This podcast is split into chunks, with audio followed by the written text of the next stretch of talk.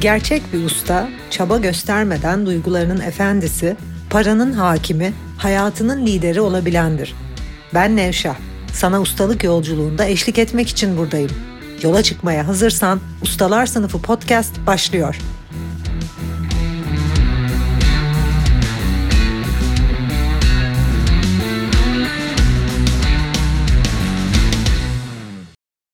Merhaba, yeni bir bölümle devam ediyoruz.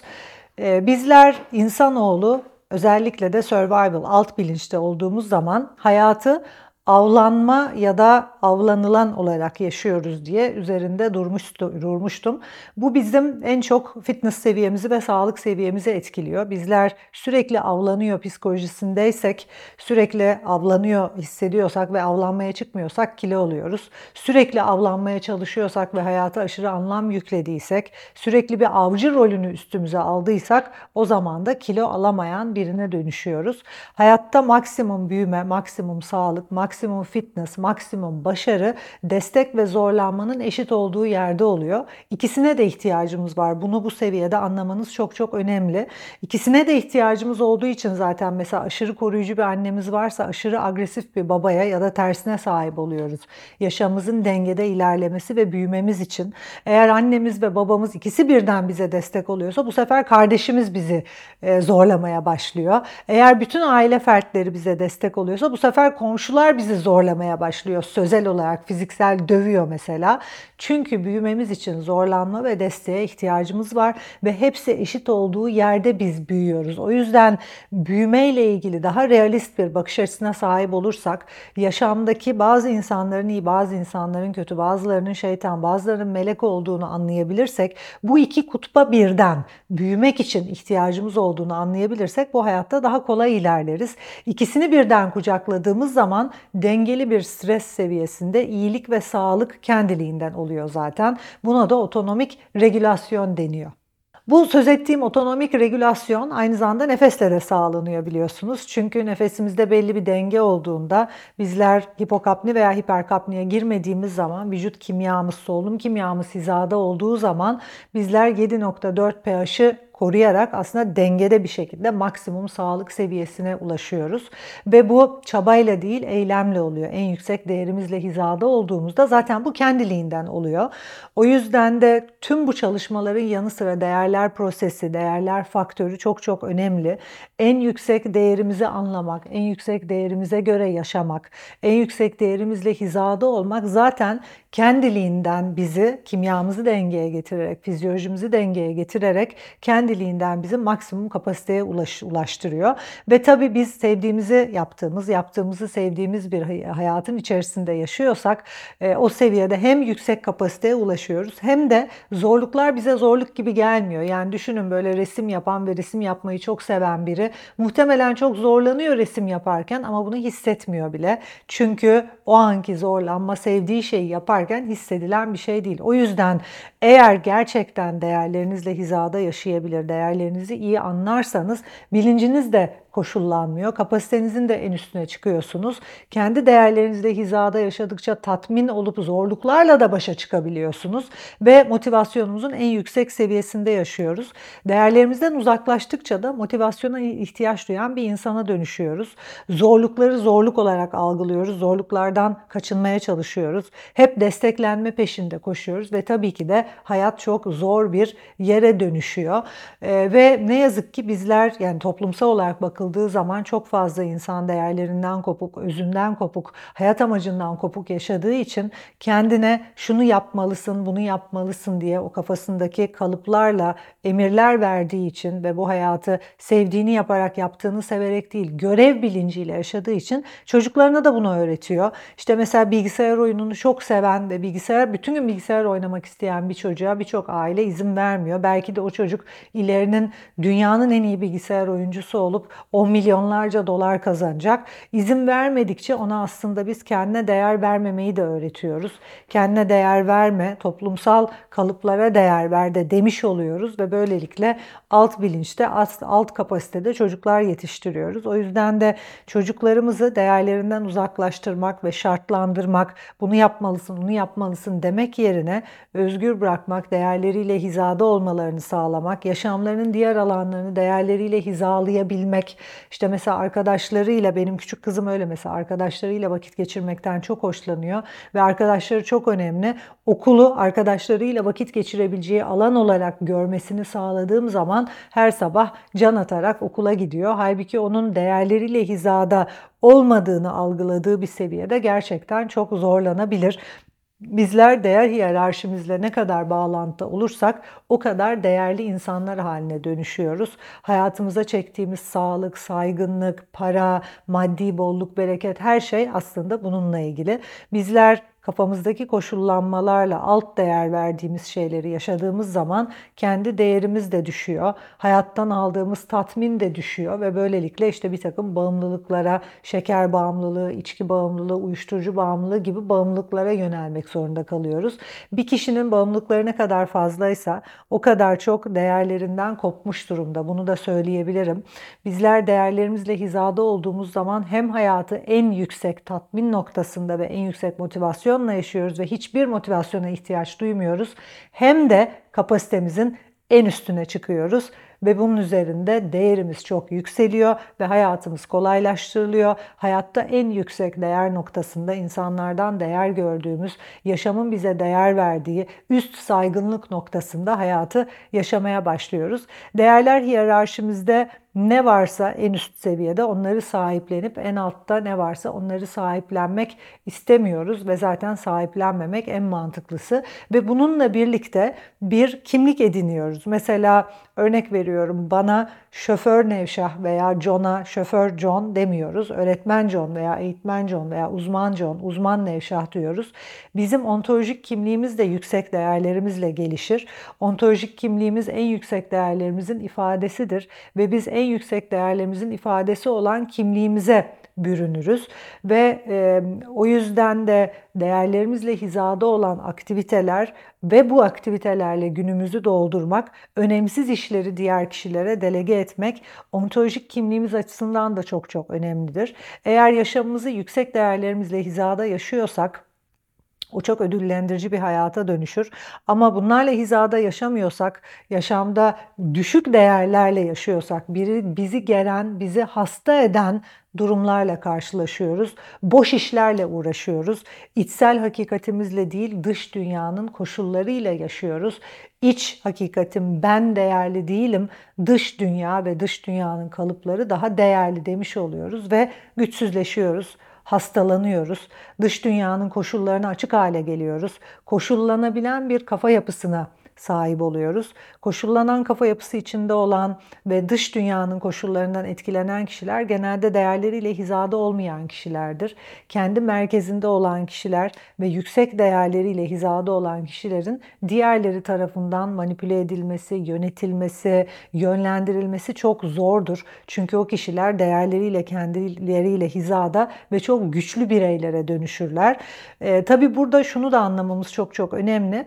Değerlerimiz bizim yaşam realitemizi belirliyor. Örneğin bir alışveriş merkezinde işte çocukları olan bir kadın ya da hamile kadın çocuk mağazalarını görürken işte düşünür veya daha filozof olan biri kitapçıları görüyor gibi davranışlarımız, yolumuz, ne istediğimiz, beyindeki duyusal ve motor, motor nöronları değerlerimizle hizada bir şekilde çalışıyor. Hepimiz değerlerimizle hizada yaşadığımız müddetçe algımız, kararımız ve eylemlerimiz üzerinde etkinliğimiz olan tek şeyler olduğu için bunları algımızı, zihinsel halimizi, kararlarımızı ve eylemlerimizi değerlerimizle hizaladığımız zaman maksimum kapasiteye çıkıyoruz ve aynı zamanda yönetici bilince çıkıyoruz.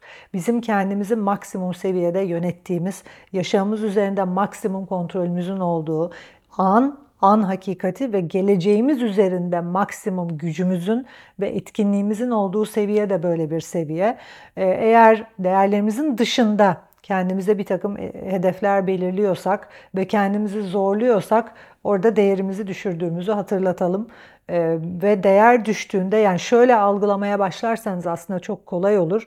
Örneğin benim için yemek yapmak değer değil.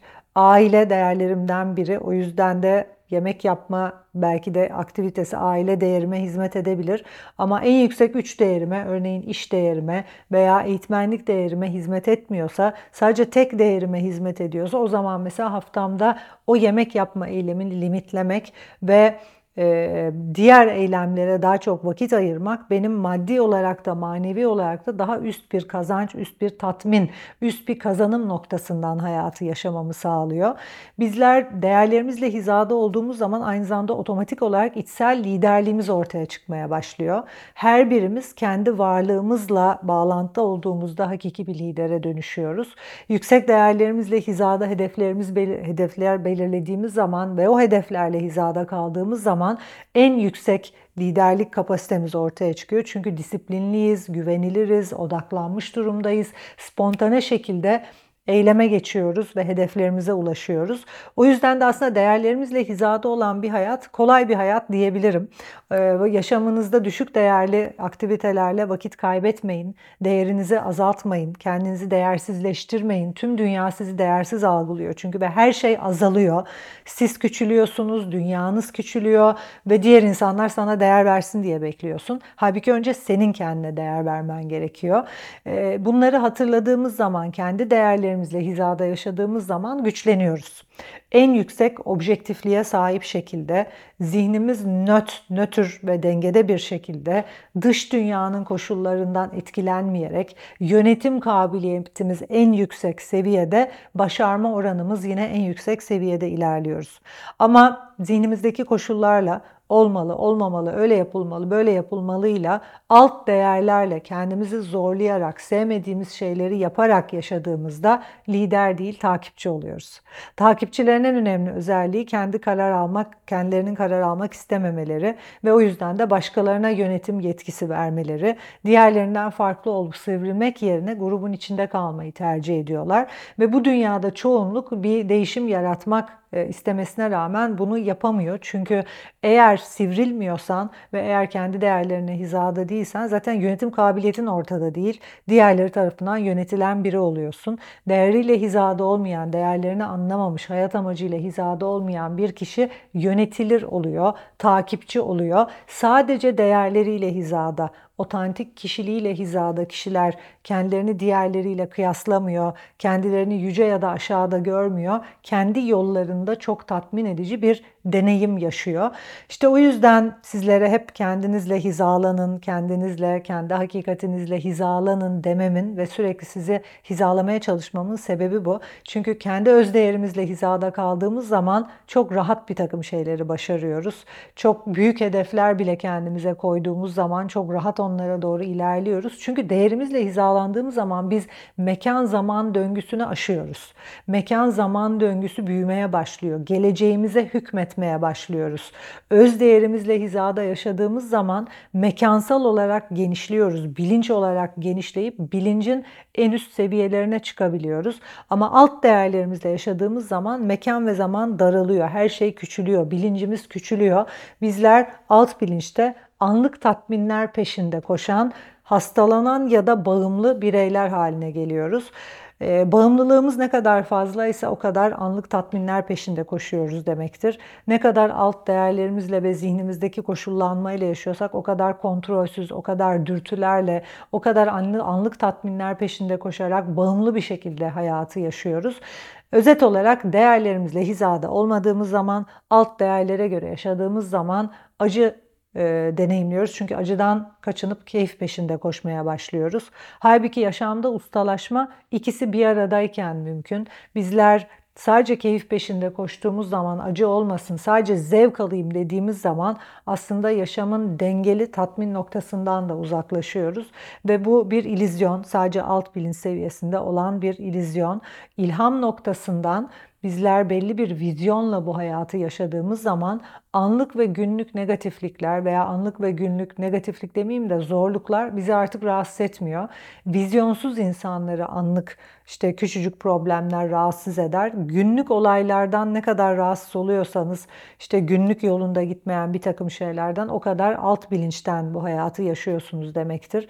Prefrontal korteksten yaşamadığımız zaman işte e, vücudumuzda büyük bir şeker ihtiyacı, kan ihtiyacı, oksijen ihtiyacı olmaya başlıyor ve böylelikle o kan, oksijen, şeker buraya gitmediği için, alt bilince gittiği için dürtüsel, bağımlı hayatlar yaşamaya başlıyoruz. Bizler zihnimizle çalıştıkça, değerlerimizle hizada oldukça, yaşamı daha ustaca yaşadıkça, kendi varlığımızla hizada kaldıkça prefrontal lobdan bu hayatı yaşıyoruz.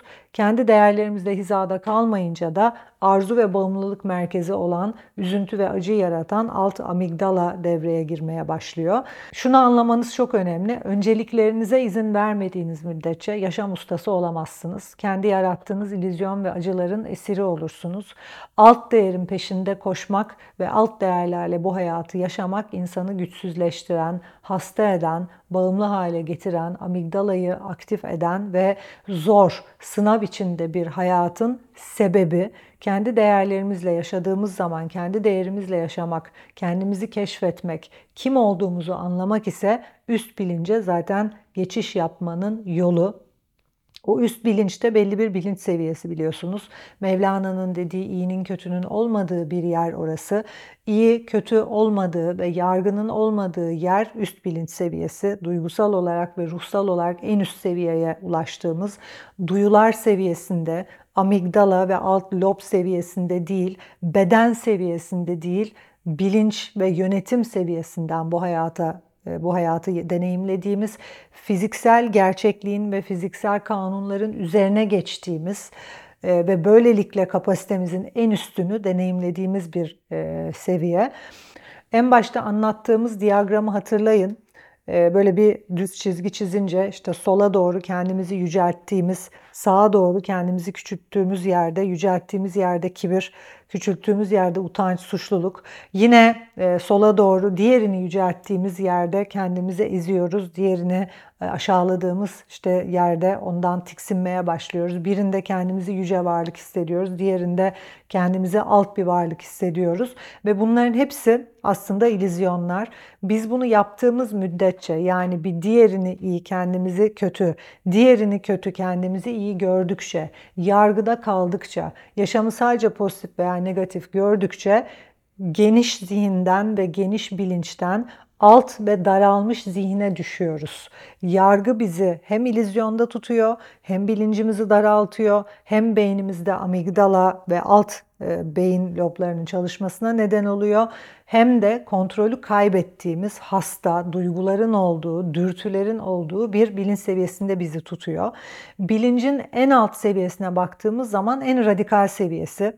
Bu davranış kötü, bu kişi kötü, deyip hiç iyi tarafını görmemek veya bu kişi iyi deyip hiç kötü tarafını görmemek. Yani bilincimizde pozitif ya da negatifte ne kadar çok kayıyorsak, ne kadar ileri seviyeye gittiysek bu kaymada ve yargıda, kibirde ne kadar üst seviye, utançta ne kadar alt seviyeye indiysek bilincimiz o kadar çarpılmış demektir. Ne kadar bilincimizde radikal bir şekilde bir şeyleri pozitif ya da negatif görme olasılığımız yüksekse o kadar kaybolmuş, o kadar alt bilinçte, o kadar amigdalanın tetiklendiği dürtülerle kontrolsüz şekilde yaşayan birine dönüşüyoruz.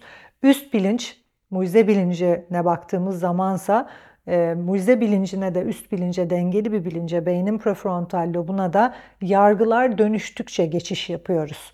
Bilinç ne kadar objektifse, ne kadar oran olarak nötrse pozitif ve negatifi aynı anda ne kadar hızlı bir şekilde görüyorsa bilincimiz o kadar üst bir bilinç. İyi ve kötü denen şeyi ne kadar algılamıyorsak an hakikati içinde ne kadar hızlı bir şekilde eşitliğini görüyorsak o kadar prefrontal lobdan, üst bilinçten kişisel yönetim gücü yüksek bir şekilde yaşıyoruz diyebiliriz.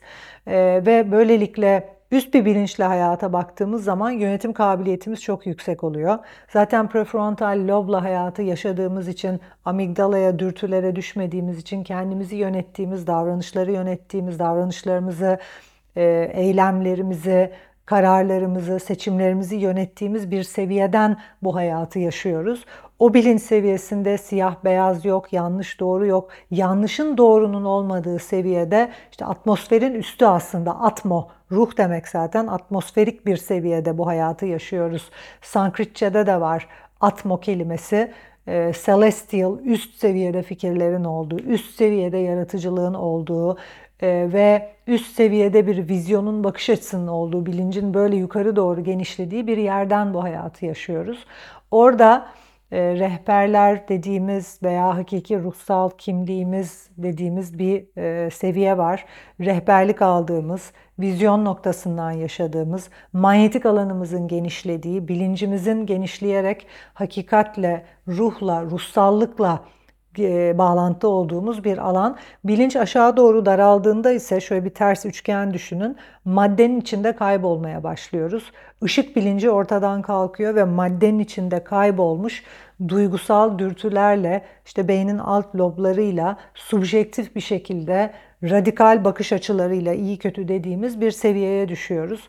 Manyetik alanımız küçülüyor, gücümüz küçülüyor, ışık gidiyor, karanlığa düşüyoruz, yargıya düşüyoruz, egoya düşüyoruz ve ee, bununla birlikte yer çekimi de artıyor. Yani şöyle düşünün, yargıladığımızda ve bilinç seviyesi daraldığı zaman yer çekimiyle biz aşağı çekiliyoruz ve ağır hissetmeye başlıyoruz bir karanlığın içinde. Sevgide olduğumuzda, objektif bir bilinçte olduğumuz zaman da bu üçgen yukarı doğru, dışarı doğru büyüyoruz. Zaman mekan döngüsünde kocaman oluyoruz. Bu zamandan gelecek zamanı görmeye ve hissetmeye başlıyoruz.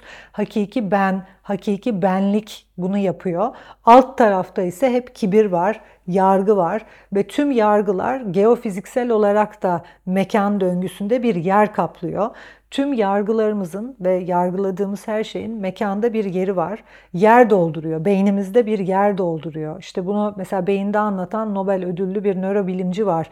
2020 yılında American Science dergisinde var mesela orada. Birini yargıladığımız zaman, birini yukarı ya da aşağı aldığımız pozitif ya da negatif bir şekilde yargıladığımız zaman o kişiyle ilgili düşüncelerimizin nasıl nörolojik yollarda yer e, kapladığını ve zihnimizde deneyimlediğimiz sesin aslında nasıl nörolojik olarak bu episodik anılar dediğimiz kayıtlar olduğunu anlatan Nobel ödüllü bir e, proje var. Bizler her yargıladığımız zaman o yargıladığımız kişiyle ilgili, o olayla ilgili küçücük bir fotoğraf, bir anı beynimizin içerisinde bir yer ediniyor. Ve aslında gözünüzü kapattığınız zaman sessiz olmayışınızın, işte hep böyle söz edilen maymun zihin falan Sebebi bu. Gözümüzü kapattığımız zaman sessiz değilsek, zihnimizde sürekli bir ses varsa bu aslında yargılar ve e, işte kutupsal bir durum yarattığımız için pozitif veya negatif bir bakış açısında olduğumuz için yer kaplayan düşüncelere sahibiz.